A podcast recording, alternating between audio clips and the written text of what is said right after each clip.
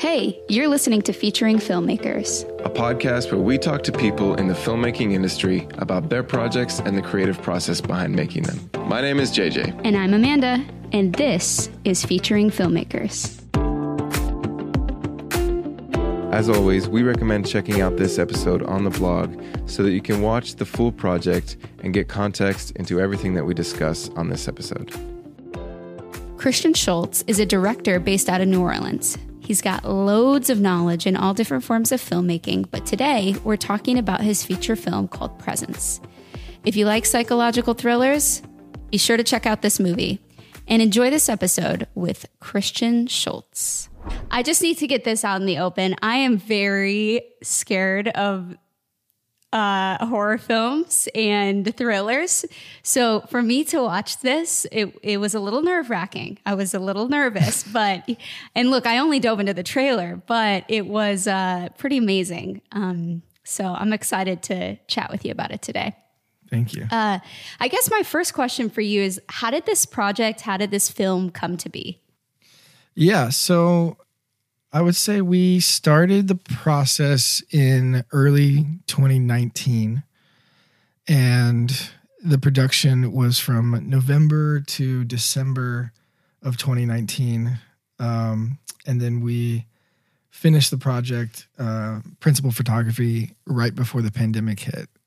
Um, but leading up to that, a lot of it was um, sort of taking an opportunity that was that had come up with uh, some pr- producer friends of mine um, in New Orleans who had a slate for for a sort of a genre movie, and um, the budget was extremely low, and I think they came to me knowing that um, I would be, you know, as a first time narrative director, it was it's a little risky for any producers, I think, to hire, you know, somebody who hasn't hasn't worked in the space or anything, but I think um, knowing me and my sensibilities, I think they knew that I would kind of come in and put my heart and soul to, into it. You know, no matter. I, am also not a huge fan of genre stuff. Like I'm not um, a horror nerd or, mm. um, you know, I, I can't reference sort of. You know, we with this film we've been traveling a lot with like you know to festivals and stuff, and there are some like diehard horror fans that I feel like our movie kind of plays into a little bit, but a lot of it is is not straight um, horror. You know, I think it's it, it was definitely me coming into it um, with just my sensibilities of of the canon of films and filmmakers that I love, um, and bringing that into it instead of you know wanting to hit a bunch of horror tropes or like you know looking at a character in the movie and going oh, I see what sh- what her place is in this movie, and and that's the rules that we play by. But I think it was very much trying to do something new, you know, in the genre, and do something new for myself. Um, but it started with uh, yeah, a couple producers um, that had a slate for this for a movie. Um, which is kind of a weird way to do it, but if you know the horror genre at all, you know that a lot of times that is weirdly enough how it happens where um, people get sort of slates or investments or or whatever for movies that are just not created yet. You know there's a lot of people that are um, investing and buying sort of genre a certain number of genre films which is very interesting to me looking back on it like not knowing sort of how the the whole scope of that of the genre works. But there are a lot of people that are, um, you know, because genre is one of the only, you know, horror is like one of the only um, genres that you don't typically need like an A-list star. You know what I mean? Like the the the premise and the the concept and the the horror elements are really the thing that keep it going and it's uh, it, you just don't need sort of an A-list star. So they can be made very cheaply, you know. And I think that's why you see a lot of horror horror films in a year. If you you know, but there's um, very few that stick out, you know. Yeah, Um, I feel like I know a lot of actors who have like started out in horror films and Yeah. that's where they've like initially broken into the film world. Yeah, it's true because I mean, there's a lot of opportunities for actors in genre films because again, they're so cheap to make, um, but hard to make well. I'll say, you know, a, a good a good horror film is really special, and I think I see that uh, even more so now after finishing this, like how special some you know the the great genre films that that people love, like how special they actually are, like The Exorcist and Hostel, and like you know these um things that uh, movies that I uh, grew up on, but never really um, saw how special they were. You know, Would you say that uh, Presence is a horror film through and through? Does it kind of cross over into any other genres? I mean, for sure, it has horror elements. Um, I I think it's much more of a psychological thriller than anything. Yeah. Very I was going to say psychological. Yeah. I mean, so much of the movie takes place inside the protagonist's mind, you know? And I think, especially when some of the things begin to sort of bleed into reality, I think that's when the movie changes, you know? Um, but I, I'm always a big fan of puzzles and the way that a movie can be.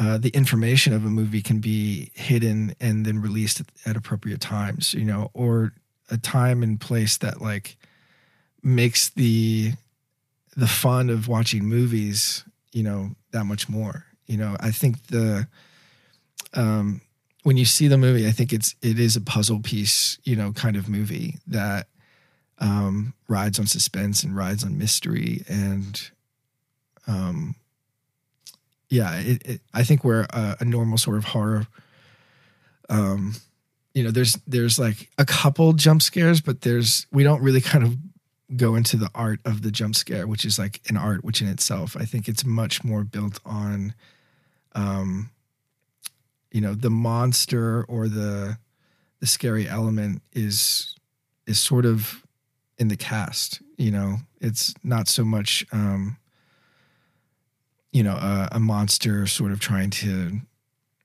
kill people. It's much more like the monster inside ourselves uh, or the shadow self, you know? It looks like, uh, I mean, based off the the little bit that I know about you now, it looks like you have some experience, kind of in this dra- uh, genre.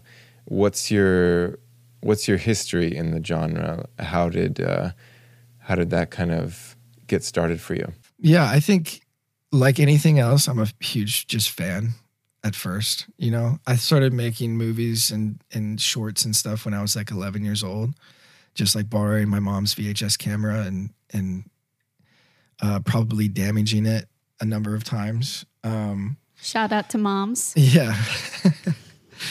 um, but yeah, I've I've been obsessed with movies from a very very early age, and I think that being a sponge my whole life, I'm very I'm a very curious person.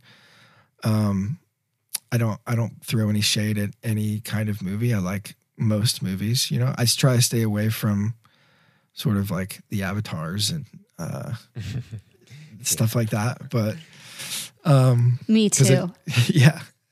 But I think just growing up and like being a huge fan of amazing filmmakers, you know, like Alfonso Cuarón or um, Darren Aronofsky and um, you know Steve McQueen, like these these really kind of pillars in like independent cinema, um, is what I grew up on. You know, so I think um, yeah, I think I was like 13 or something when my parents finally put a TV in me and my brother's room, and and we somehow were able to get like the IFC channel, which is like the independent film channel. But that was like so important to me when I look back on it, like being able to see like Y tu Mama Tambien by Alfonso Cuarón and like, um, you know, like these weird movies like Spanking the Monkey by, um, um, oh, what's his name? David O. Russell. Like these just great independent filmmakers. Like that's what I grew up on instead of, um, instead of, you know, Harry Potter or, um, you know, sort of like mainstream movies. I think my parents were very, um, intu- intuitive to what we were into as kids, you know, and they would feed that stuff. And so my parents were showing me like Alfred Hitchcock and, you know, Casablanca and Some Like It Hot and movies like this that I think are obviously of a different era, but um Yeah. Seems Have- like your folks had really good taste. yeah, I think so. I think maybe uh, we probably have more disagreements now on on, on what things are are good or whatever, but um they they I mean more than anything I, I have to give so much sort of admiration to my parents for um and it wasn't even just films. It wasn't even like I was so good. I wasn't like Spielberg where I was making these amazing short films, but I was just curious and I think my parents saw that really early on and I was I wanted to play music, so my dad bought me a drum set and and would like drive me to all my shows and like fill up a trailer and like put all of our gear in it and like do merch for us and stuff. You know what I mean? Like it was just a uh he was fascinated with what I was fascinated on and that definitely fueled a lot of my curiosity and the idea that you could be interested in something and do it, you know. I guess jumping back into presence, um, there is some really incredible locations uh, featured here. Very some beautiful spots and being out on the water and everything. What was the the process of location scouting like? Were you involved in that at all? Um, yes and no. So the this also goes back to sort of the way that the movie was made, which is very interesting. Um, but me and and the collaborators on it, especially a guy named John Paul Summers, who is the cinematographer on this movie, um, we are really good at like sort of getting a lot of bang for our buck because we we come from a market that is you know there's I wouldn't say cheaper stuff, but in New Orleans, like it's not like uh, there's not just a lot of things available. You have to kind of have a grassroots approach to things. Um, so we ended up getting one of the investors in the movie was a, a guy named Bob Giles, who is an executive producer in the movie, and we were doing sort of commercial stuff for him and, and sort of the businesses that he owns for the last five or six years and we sort of cashed in on like a you know a a favor that we we had written this movie that takes place on a yacht and he happened to own a yacht in the Virgin Islands. Dang.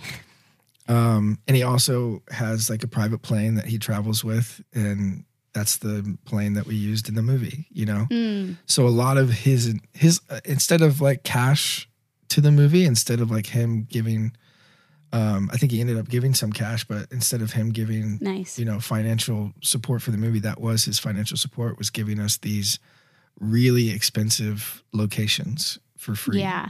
um, Yeah, absolutely. yeah. Where was it shot? It was in the British Virgin Islands. Ooh, I've actually So- been there and it is indeed beautiful. Yeah. Especially, I don't, I forget. Yeah, in November, it was like perfect. It wasn't too Oh, hot yeah. And it wasn't, the weather wasn't that bad. Um, and it was just, yeah, it was perfect weather the entire time. But we, we shot, yeah, we shot four days in New Orleans and then we, everybody, we kind of pared down to like a skeleton crew and flew out to the Virgin Islands two days Yeah, later. Yeah, I was going to say, you're based out of New Orleans, right? yeah. Okay, that's what I thought. I actually just watched a film that is set in New Orleans with uh, Jennifer Lawrence and oh, crap, I forgot Is it his name. Causeway? Yes, yeah, Yeah. I watched that. That was a, it was a really good film. It was really interesting. Um, but yeah, I just the the location was really beautiful, and I thought I got to go back to New Orleans. I need a beignet. Yeah. it's a special place. That's what they're called, right? Beignets. Beignets, yeah, The- yeah, those are the best. Were you able to to find any time to relax in the British Virgin No. Islands? Just work No. mode the whole time. Yeah, because I mean, we shot this movie in 14 days, Dang. which I think it was a hundred page script. Um, so a lot of the days we were trying to hit between eight and 10 pages. And if, if you know anything about production, you know that's kind of suicide.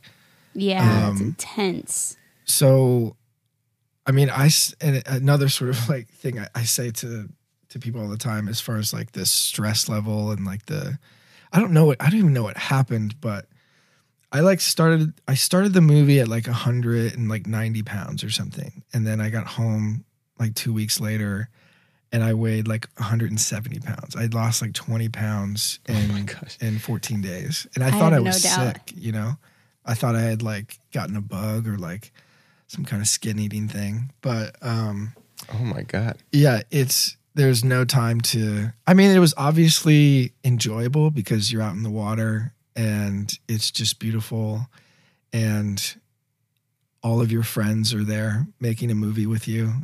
That it's hard to not enjoy it to some degree, but um, yeah, the brief moments of enjoyment were Yeah, when you're not focused crushed. on the task and you have Yeah. a second to like step back, but which Yeah. is rare during production, but that's cool. Uh, speaking of like you mentioned the script, um, I guess around that, the writing of the script, the pre-production revisions, what was that process like? How long did it all take leading up to the production? Yeah. So again, this one was rather strange because we had the way that it had to work with the shooting on the on the yacht. It had to fit within a certain window of time for our investor to like be able to do it because it it travels around. Like the boat goes to Australia and then he'll take it to Europe and then he'll come back. Um, and he rents it out to friends of his, you know, for weekends and stuff like that. So our little movie was like not let's just say not on like the absolute highest priority for him.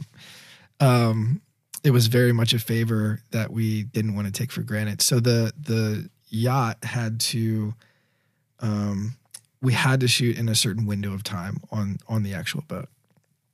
Um so the process like from the script from finishing the script to actually shooting was like very quick. It was like maybe two months, three months, Oh wow. um, which is extremely quick. Yeah. But the the concept, the premise of the movie came out of kind of an interesting experience where me and my cinematographer John Paul Summers were like working on I believe it was a commercial job somewhere in New York and we were sharing an Airbnb and we like got up one morning and um we had both had like the same exact dream.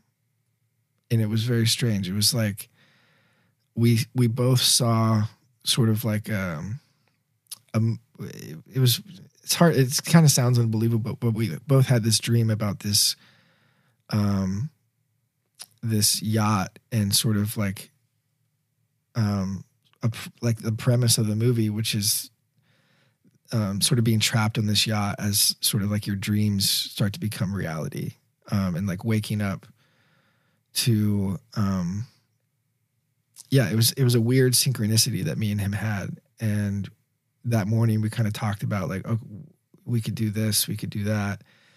Um, and that's when we kind of started writing the script. So we had a guy named peter ambrosio um, essentially write like the first draft of it while we were still working and and doing other projects. And and then I kind of inherited um probably I would say like 6 weeks 7 weeks out from production. We um I inherited that script the, the final draft of that and I did a number of rewrites on it um to make it what it was. Um but again very fast you know extremely fast for um, for what it was. But Very much so, yeah. Yeah. Seems like it. Um, I'm curious about the the casting process. What did that look like? um, again, like we're trying to find with our kind of movie, we you can't go after a list talent. So I think you start to look at these, um, kind of like I would call them like silent like killers that we know Mm. of. You know, like we're I was a huge fan of the Kominsky Method, and Mm. on Netflix, and Mhm. so we reached out to uh, Adams, who plays in that in that TV show, and she was interested and um, eventually came on to to play the lead. Um, so yeah, it's like it's like looking at these sort of not stars of TV shows or or you know, but it's like very easily. I th- I believe that Jenna is going to be a fucking superstar at some point. Yeah. You know what I mean? But she's still kind of in this growing phase of her career where you can, you know, get her on something that is more of a passion project. You know. Mm. Yeah. Um, Do you have a process like that you like a go to process every time you're looking for talent? Do you like store people in you know the back of your head of like that person one day, or yeah. I'm just curious if you have like a source or something. I don't have a source. It's definitely you're always going through sort of casting agents or agencies or whatever. But I think getting it to a shorter list is all just people I'm a fan of. You know, I'll, I have like a sort of a notebook on my computer that I just save certain things. I save people. I love that. Um, yeah, that's great. if I see something in a movie that I was just like, that person is very like, it, and it's usually never the star of a movie. It's always like, it's always like the, the you know the best friend of a character or like you know someone that just plays like a, you know, like a a, a hot dog stand or something. You know, like the, these weird sort of uh, Is there- performances. Is there certain characteristics or like things that Yeah. you see in those shows that you that kind of trigger you to write that name down? Yeah, it's it's gonna sound really pretentious, but it's like a weird. It's like a very basic like truth about. I believe that they're real. I, I think that Um, makes I think that makes a good director. Truly, I, I I believe that that's a huge part of the process is Yeah. knowing, um, emotionally what you need on screen and Yeah. knowing that those people can provide that. Yeah, I think there's so many times I'm on set and we're on the third, fourth, fifth take of something and we, you know, quote unquote have it, you know, like we have a performance that is um believable and it, it and it and it nailed sort of the way that the camera needs to see it and it, and it nailed sort of an emotional tone. There's so many times where I get to that point where I say, "All right, now let's forget everything and just surprise me." you know do whatever you want and i think those are the performances that i'm drawn to that just surprise me in some way Love that. that like i don't know it's it's always like a little thing where they you it gets broken up yeah i feel like when you sort of free up an actor to just like you know Mm, do it as they see it and less about what their interpretation of it. Um, and I think the only way you can get there is through a massive amount of takes or um, or just throwing the script out of the window, hmm. you know. Cuz I'm I'm a huge fan of of, you know, Kubrick did this and David Fincher does this a lot, but like he, there's there's a point in which you know, if you're shooting a character walking from the door to, you know, go sit in this chair, if you do that, you know, a hundred times, they're going to forget that they're making a movie and they're gonna they're gonna sit in their that chair as if they have sat, sat in their chair a hundred times, you know. Um, which is oddly a hard thing to do for an actor to just, Mm, you know, sit in a chair like a mhm, human, you know. mhm. So I think that's what I'm I'm trying to get to most times. But a lot of the projects that, especially this movie, we don't have the ability to to run hundred takes. You know, we're trying to hit ten pages a day, so you're getting you know probably a five to one ratio on takes. You know, so for each setup, you're you're trying to get five, maybe five to ten takes of a of a setup. You know, um, which is not a lot. It's not a lot of things to work with. So luckily we were working with amazing actors and actresses and and they could very quickly hit like on take two or three it's like okay that's ve- like that's very good um now let's break it up now let's just throw everything out the window and and do something that surprises me you know that's what i'm looking for Yeah. So so before we again before we dive into production, I'm curious, would you be able to tell um, the listeners what this film is about in, in just sort of a brief little couple sentences or whatever? I would say that the movie is about two friends who are business partners who are invited on like a week long um, yachting voyage with like a potential investor for their business that they have. And uh, at night, Jennifer's the the lead actor, uh, the lead protagonist, Jennifer's dreams kind of bleed into reality, um, as the other two realize that something has been brought onto the boat, sort of unknowingly. Um, so I, I pitch it as like kind of like a shining at sea, you know. Um, but it's a it's essentially a chamber movie. You know, it takes place in uh, mostly one location, um, and it's very much about. Um, I think like the the sort of deeper notion of it is, it's about trauma. It's about sort of losing your mind and or the idea that you think you're losing your mind, um, and not knowing what is real and what is what isn't. You know. Yeah, absolutely. Cool. Well, yeah, thanks for kind of giving that little rundown. I just felt like that would be helpful for the listeners. But um, so switching gears into production now, how big was the crew? I know you said you kind of started you started in New Orleans and then kind of condensed it um, in the BVI. So I'm curious how big the crews were. Yeah. So in New Orleans, I, I would say not including cast, we I think we had 12 crew members. Um, so yeah, the first four days were probably close to like 20 people on set, including cast and stuff like that. Um, when we went to the British Virgin Islands, I think it was six people. Um, so it was really just myself, a producer, one first AC, a cinematographer, um, an audio engineer, and then um, sort of a makeup and wardrobe person. That's it. Gotcha. Yeah, nice.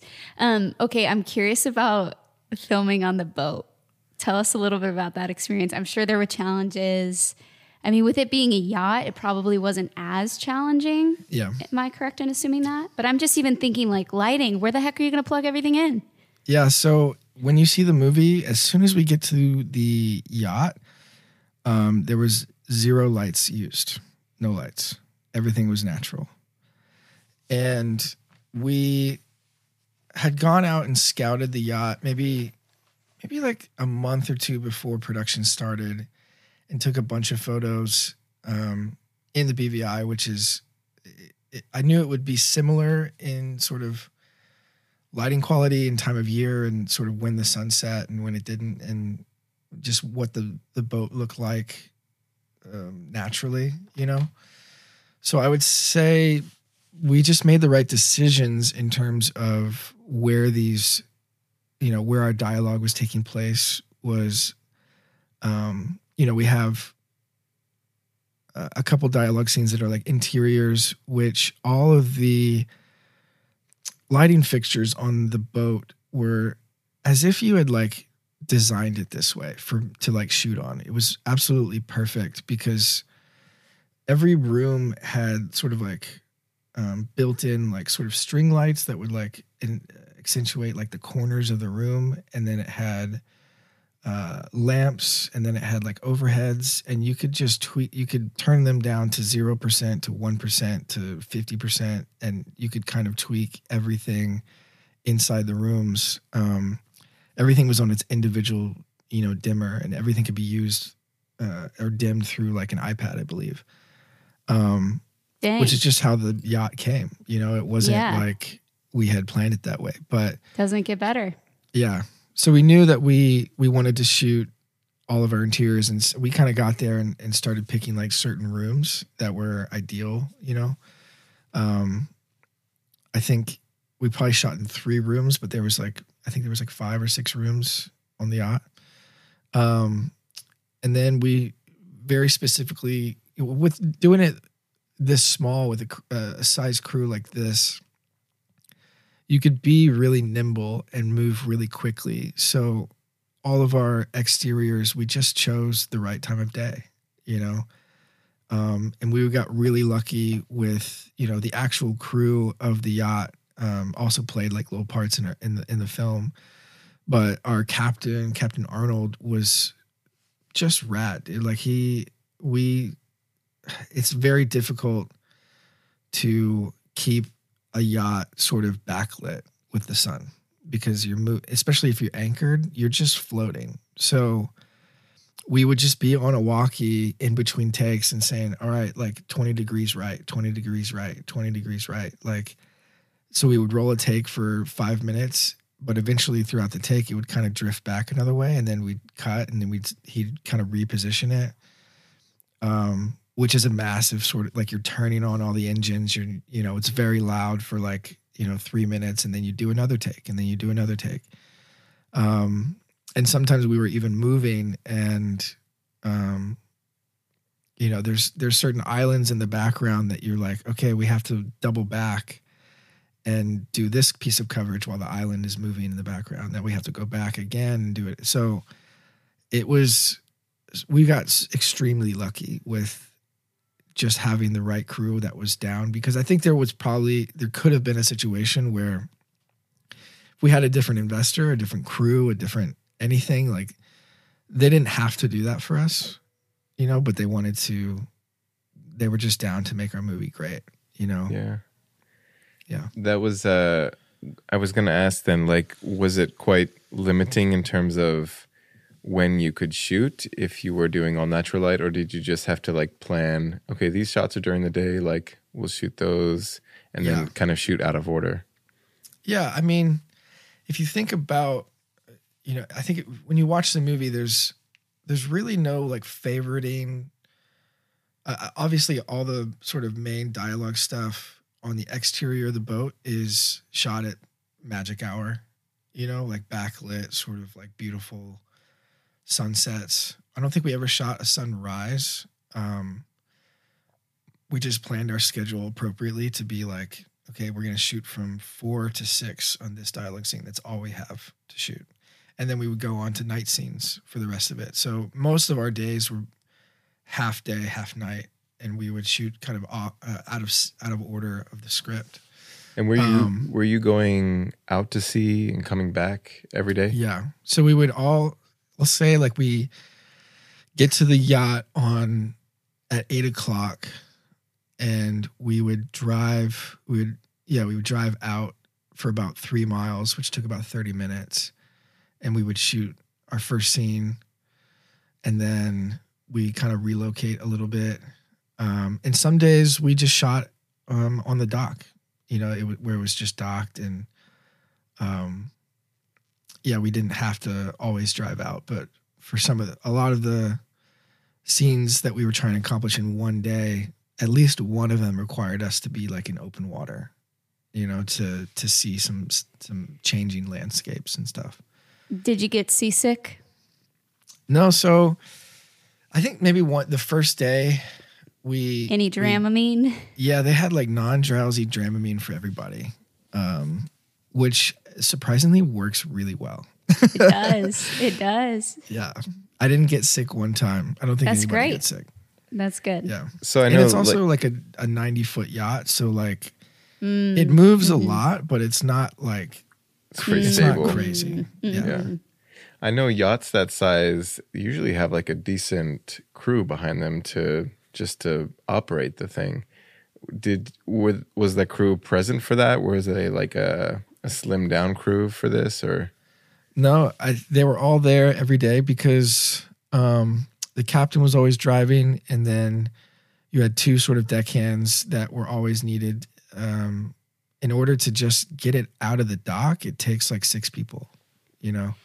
Yeah, and you Um, mentioned some of them made them in the film, right? Made it yeah, in like the film. we yeah, we got so to in the movie Captain Arnold dies. Um, Captain Arnold. Yeah, I mean, No. more or less everybody gets killed in this movie, but um, Spoiler alert. yeah, one of our crew members makes like a surprise uh, cameo towards the end in like a very cool moment. Okay, um, fun. As like That's as like not a crew member. That's Um, great. But they So, loved it. They I'm just fucking- thinking of all I of like the the complications of shooting on a boat all day. Like crafty, like is the is the crew the boat crew like feeding the film crew was uh, Yeah. like a regular boat charter kind of situation? Yeah, so it was it was we were treated as as if we were renting the boat for 10 days. So every lunch was provided, dinner was provided, breakfasts were, you know, pastries and it was it was as good as you could ask for. I mean, for lunch we were eating fish and, and steaks and You know, I have a lot of experience in PA work. So if you need me for future yacht shoots, just let me know. I probably will never shoot on a boat the rest Damn of my fucking for as good as it was, um, you know, I mean, there's countless directors that have tried to shoot on boats and they say the same thing where they're just like, I'm not, I'm not doing that again. Um, because it's just, yeah, it's just really, really It's a lot. difficult. Yeah. Yeah. I know um, you mentioned you worked with a cinematographer, um, and I'm not sure like what your process is, how involved you like to be in equipment and everything. But um, to get a little bit techie for a second, do you know uh, what you guys shot on? Your lens Yeah. choice is that something you like to be involved in? Yeah, all the time. I think. I mean, my what I what I like take on as myself as a director is, um, obviously with in collaboration. It's never just I'm not on an island somewhere, um, choosing all these things. But I feel like my job is um, is lensing, and not like the brand of lens, but like um, I think a focal length decides a lot of point of views of a character and how close you are to somebody makes a lot of difference Hmm. um, in sort of a state of mind of a scene. Um, so I take lensing and, and sort of focal lengths very seriously. And That's great. That's to- that's such good advice, honestly. yeah, I think, I mean, there's so, and it's like an endless, I think you could study that forever. I think you could, I mean, I'm also super nerdy on that, that sort of thing. And in terms of like, you know, for this movie, I think we had like 10 movies that were like kind of big references for us. Um, and I studied those really hard in terms of like, okay, I like this medium shot. I like this sort of wide shot. I like this um, use of a close up here, figuring out what lenses those were and what focal lengths and and sort of the distance that I think, you know, if you look at sort of my other work and in reference to this movie, um, I think this movie is like much wider in composition, which is very intentional. Like a close up is never really close up. It's Hmm. it's like um it might be shot in like a little bit of a longer lens, but it's never like really close. And I think it's it- it's it was intentional because of the scale of the locations that we had. We wanted to shoot a, a slightly wider movie to be able to to show off those the scale of the movie. And I felt like going tighter um would have just limited it, you know. Mhm. So a Yeah. lot of our compositions were um, a lot wider than than we had normally shot in the past. Me and John Paul. Um, Do you remember yeah. then what the lens choice was? yes, Or like, I think plural? it was. So we shot on um, uh, ARRI uh, Alexa Mini, one ARRI Alexa Mini, which looking back was very risky because we only had one. Um, Yeah. and we were shooting on out on a boat? Yeah.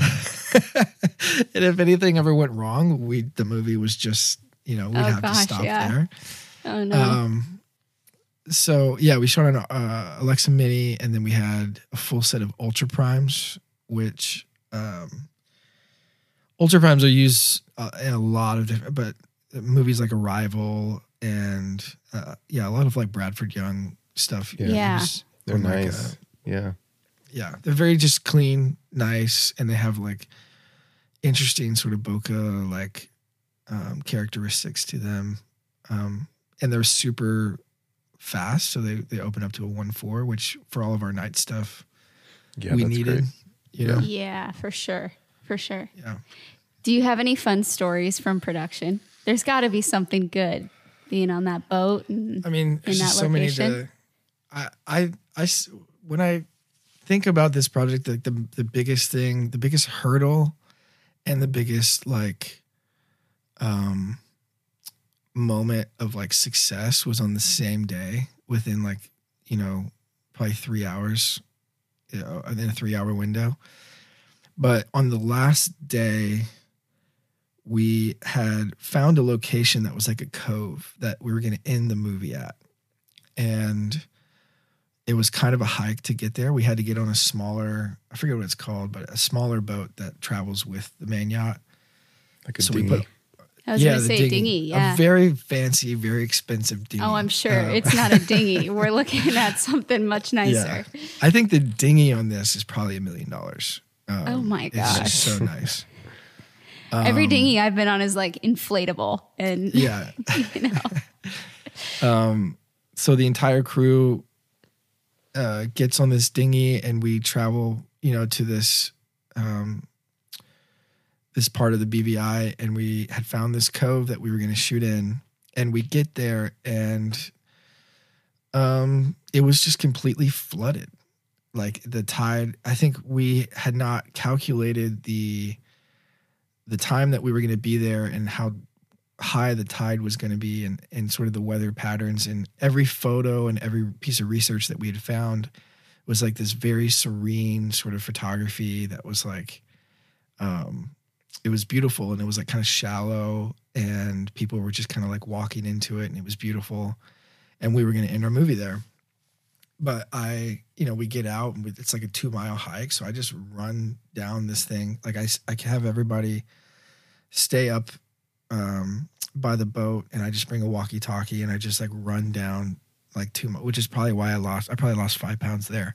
goodness Um, gracious, two but I miles.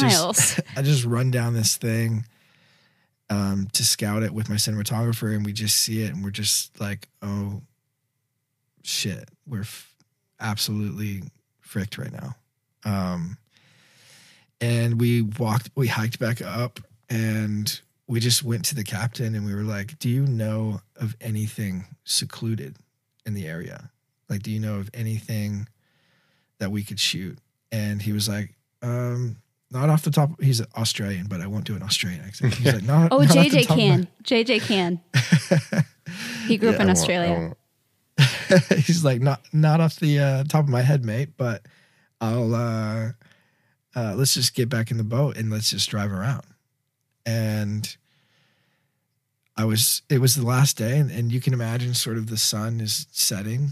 You know, you probably have like four hours of sunlight left, and we don't have the end of this movie. shot. Mm.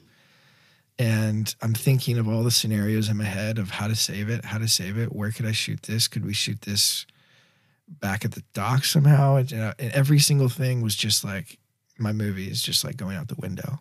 Mm. Um, and then he recalls something that he had seen um, like a couple years before. And he was like, let's go look at this one place. And we pull up to this island that was like an abandoned salt mine back in like the 50s or 40s or 50s or something like that. And there's no one lives there, but there's like these old Victorian homes that are just abandoned, like on the island.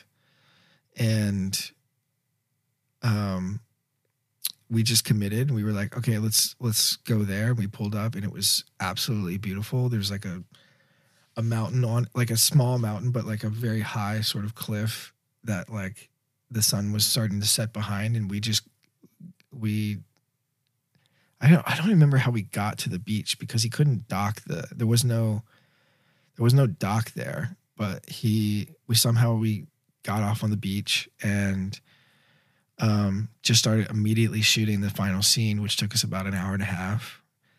And it was the last day of production, and it was the last chance that we had to get it, and we and we got it, and it was better than the Cove. You know, I what was going to saying? Like, ask about that.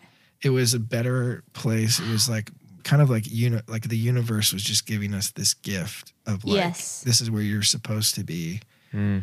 I really want to see that shot now. I know, It's me in, too. I think it's in the trailer. Oh, is it?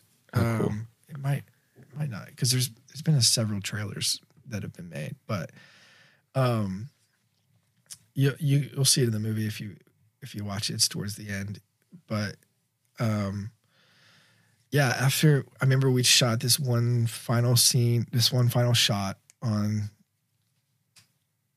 on the beach with um, an actress named Terry Weibel, and it's like the act, actual like last shot of the movie, and um, we just like finished, and I called cut, and I said that's a wrap, and it and the sun was it was blue hour, and we were on this like we were the only people on this island, and I remember we all just like took off our clothes and just ran into the fucking ocean. oh, that yes. sounds Like- amazing. just like together, Oh, you know. That sounds just, like, amazing. celebrated. Yeah. And then we eventually got on the back on the dinghy and headed back to the yacht, and it was like pitch black, and the captain had like turned on these like these like neon lights, and he just put on this like crazy rave music all the way back. So it was just like, Yes. and we were just drinking beers, just like driving blind in this. Uh, what a mountaintop finish. yeah, yeah, it was- seriously. Probably top five, you know, just So best then- moments of my life. So then you went immediately into editing the next morning, right? so I had planned to because um, uh, we made this movie for fifty thousand dollars, um, and so That's amazing. nobody got paid uh, except like our, um, like our first, like our key grip and our first ACs and like you know more people who like, you know, even still they took sort of a reduced rate because they wanted to work on this passion project with us. Mhm. But like me and the producers and John Paul and and the writer, like nobody took any money. We just wanted to make something and see if we could do it. And um so the editing portion I was going to take, you know, I'm a I work as a director for a living. I I make commercials. I I work on branded stuff. I make documentaries for people. So like the editing, the agreement that we came to was that we would have sort of a longer editing period so that I could edit myself and then but I could still work and there wasn't like a, a true sales timeline. We were gonna finish the movie and then get it into festivals and then try and sell it afterwards. And um so right when we finished, we did like I think we did like one day of uh pickups in Los Angeles. And that was in I had like gone home and kind of put put together some pieces of the movie and then you know we decided that we needed some little tiny like close-ups and and stuff like that that we shot um, Mm. in in March of 2020 and so we were in LA when everything started shutting down and I kind of took that as like a gift from the universe a little bit where I didn't have any work to go back to you know yeah. all my work that I had planned throughout the summer was was now gone, and um, I could just make this movie, you know. So it was very much like me sitting in this room by myself for about four or five months, um, just finishing the movie while the world was going to shit Wow. Wow. and, and not Yeah. really knowing if we had something that if if people were going to be buying movies if it's i feel like if you looked at that time the best the best like point in time to have a movie done was probably in 2019 like finishing finishing your movie in 20 you know december of 2019 because when the world shut down weirdly enough like all the production shut down so people were looking for to buy these movies and uh, just more content, you know. Um, so we tried to sort of quickly, as as quickly as we could, sort of finish it to uh, get it into market for um, while the world was still shut down. You know. Yeah. Well, blessings on blessings there, you know. First the Yeah. the final, you know, days on set and then the uh, process of editing. I've always thought that editing a feature would be so challenging. Um, just because of the length and the intricacies of it. And I'm just curious what that experience was f- like for you. Um, I think it's also pretty rare for the director to be editing their own movie. I think most of the time an editor would be working with uh, an edit house or an editor, um, you know, for five, six weeks or something, where they're coming in. Um, they're coming in on a daily basis, but like things are kind of moving when they're not there, and they're, things are being put together, and you're more so like reviewing things as opposed to creating, you know, um, the piece. But I I just don't work that way. Like I've always I, I was an editor first, like truly like um even from an early age I would take things from from other people and I would edit them down because I just had a, a gift at editing and I could edit very fast. Um so even now like I still do short films for for friends where like, you know, they don't have an editor, they can't pay an editor. I'm like, just give me a week and let me make some like I'll make it for you. Um so I think it's obviously when you sit down, you open up the hard drive for the first time and you start looking at you look you start looking at everything. There's like definitely like pots of gold in there, but there's a lot of shit. You know? Mm. And you're like um you start to hate yourself and you go through this grieving process and Yep. um just like Me But I think that- yesterday. yeah. I think that's the creative process in general, you know, is like super high highs and then you go through this circle of, you know, less interested and then you're the worst director in the world and you start to sort of piece things together and you're like this isn't that bad and then you get to a point where you're like this I'm very proud of this, you know.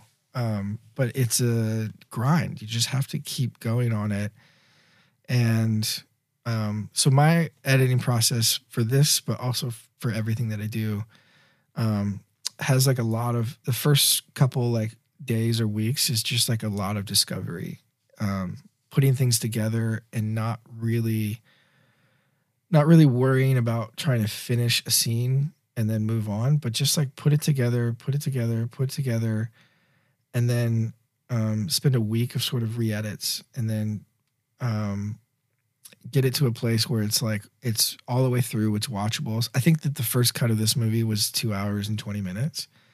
Um and the movie now is in is a little under 90 minutes i think it's 88 minutes so there's you know almost 50 minutes of this movie that was um cut out of it Wow. you know so that's got to be difficult as the director to like see scenes that you wrote disappear.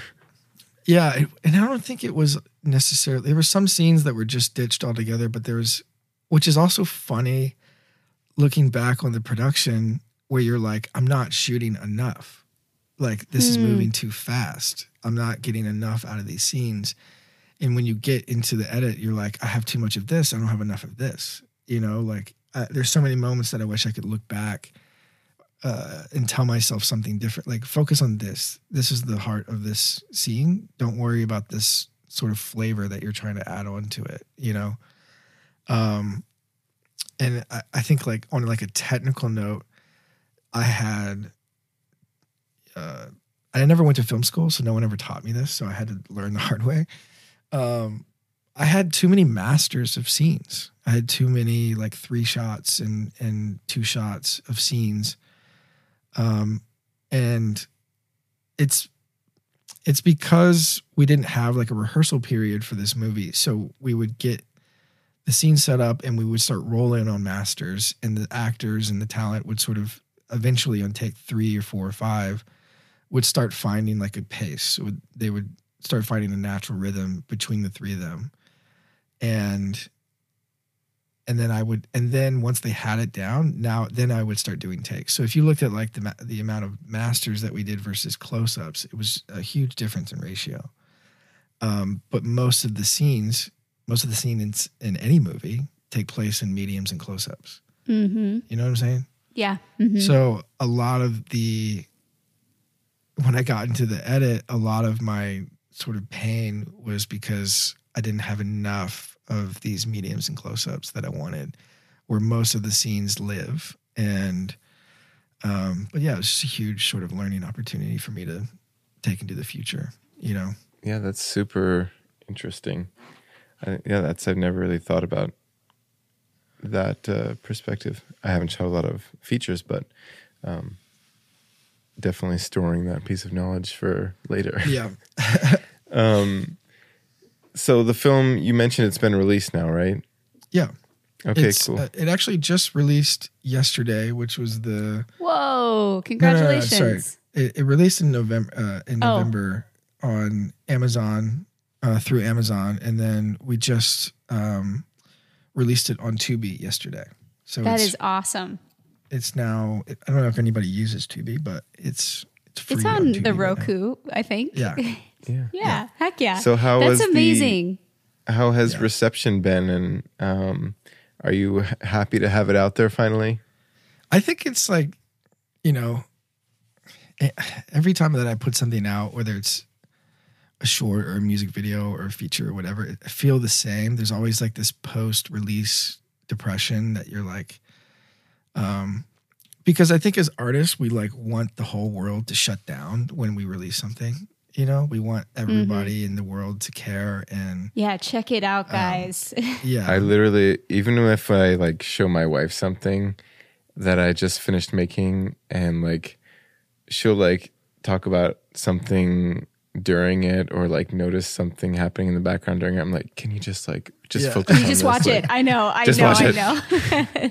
I had the same thing with my wife where I think we watched it before it came out and and something happened in the movie and she just went like, "Wait, so this person is so they're they're saying this but and I'm just like, "Stop." Are you You're like, no, right just watch it. Just Yeah. stop. I so know that feeling, you guys. Oh my gosh, Yeah. that's me. Mm-hmm. But It's no, so the funny.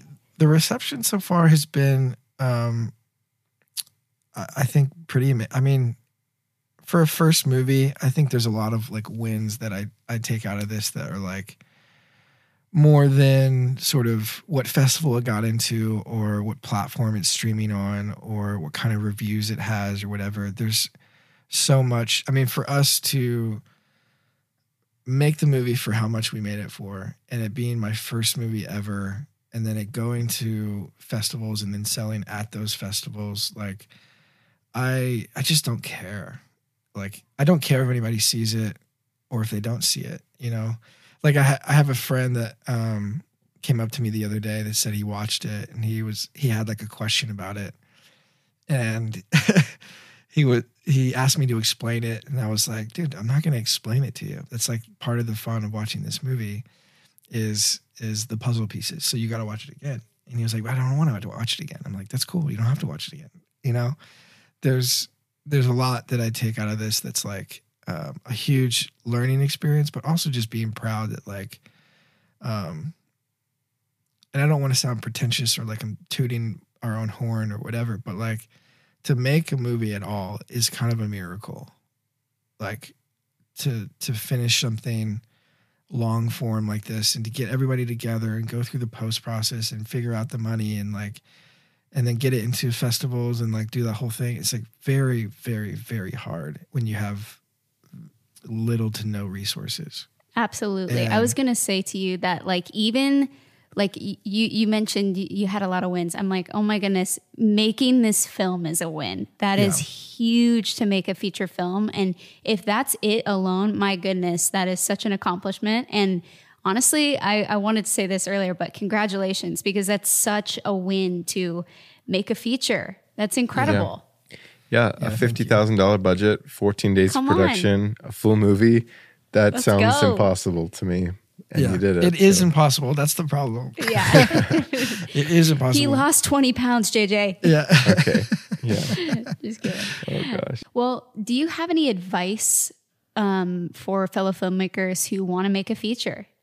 what we did really well, and I take this from the Duplass brothers, who are incredible independent filmmakers, um, where they design the movies that they're going to make based on what they have around them, which I think is a, a huge um, resource that a lot of people have that they that they don't recognize. You know, it's kind of the same principle of like, okay, if I if I need to um yeah if like you need a thousand dollars real quick like i would just say like look in your house like you have things in your home that you're not using and that you're um or just sitting underneath a, a table or something that you could sell in a garage sale or whatever. Like it's the same principle of like if i don't have a lot of money if i want to but i want to direct something i want to i want to make something and i'm i feel like i have the taste and the the knowledge to be a good director or cinematographer or producer i would write something that you that you have that you just have access to and that you um whether it's free or not or whether it's that could be anything. It could be you know um this one actor that you really want to work with that you just became friends with randomly. Or um you know i i recently started writing a film with my buddy um who has access to um his his family is from Germany and they have this home in Germany that they um it, was like his grandmother's home that's like completely art directed with like this kind of post-war like um sensibility. And we're like let's write something around that. And then maybe at one point we'll go there and we'll make it you know? Um there's just things like that that I feel like um I just made a short I just put out a short uh, last week called Crush um that you can find on Short of the Week. And we shot it in my home, shot it cool. right here in, in my Love living that. room and um, shot it in my bedroom. Um, because we were just hungry. We just wanted to make something, you know? Um, not everybody is, I, I would say nobody's going to give you a million dollars or even half a million dollars or even less than that for your first thing. Um, so being really scrappy and knowing how to make something look bigger than it actually is, you know, um, that's one of the biggest like sort of proud moments that I feel about this film. Is like, I think even if you just look at the trailer, I think most people would say this is a, a million dollar movie or more, you know, mm-hmm. just based on what we got away There's with. There's a yacht. 100%. Yeah. it just feels very expensive. It feels yeah. very, um, very large. And, um, but yeah, I think knowing sort of what relationships you have in your life and and people that you can pull on, people want to help you make your thing. You know, if they have something, um, yeah, people want to help. I think that's yeah, another thing. Sure. It's like people not really wanting to ask for things. Mm. Um, yeah. But yeah, that's what I would say. Yeah, that's great advice, honestly. Um, you know what? I, I was thinking about this. I thought as you were speaking, I thought, man, this has been a really inspiring interview for me. So I appreciate that a lot. You have given me a lot of thoughts that I'm really going to take with me. And I'm so, yeah, just thank you. That's so, this has been incredibly inspiring. I really appreciate it. Yeah, thank you guys. One more question. We always ask our guests this Who would you like to see on the podcast? Who would you like to hear? um, filmmaker or what project you'd like to see featured. Um, yeah, what, what do you think? Yeah, you should. You guys should talk to a friend of mine named Jared Hogan. Um, I'm not going to pretend like I don't know Jared. I, I don't know him personally, but love Jared. His work, yeah, incredible. He's a big he's fan. A, he's about about to put out a, a short film that cool. um, I actually went and helped him make in Atlanta um, with some real. Damian Young is in it, who's like mm. an incredible actor, and Dustin Lane is a cinematographer who is cool, insane. They shot it on 35 mil. Um, Ooh, it's a weird genre sort of thing, and it was some of Jared's Joji music videos are some of my yeah. some of my yeah. favorite projects out there. He's a weird motherfucker. I bet. sure. Love that. I bet. we got to get him on here. Yeah, we'll get him. We'll talk yeah, for him. sure. That'll be fun. Well, again, thank you so much, Christian. Like I said, this has been very inspiring for me. So I appreciate you being here and, and talking to us um, quite a bit today. So, yeah, it was fun. Thank you guys for having me on. Featuring filmmakers is made possible by Harvest Film Company. To dive into content about these projects that we discuss, you can go to our blog on featuringfilmmakers.com where we have everything laid out with behind the scenes, the original project discussed, and additional episodes there. So check us out at featuringfilmmakers.com. Thanks so much for listening. Love ya. Bye.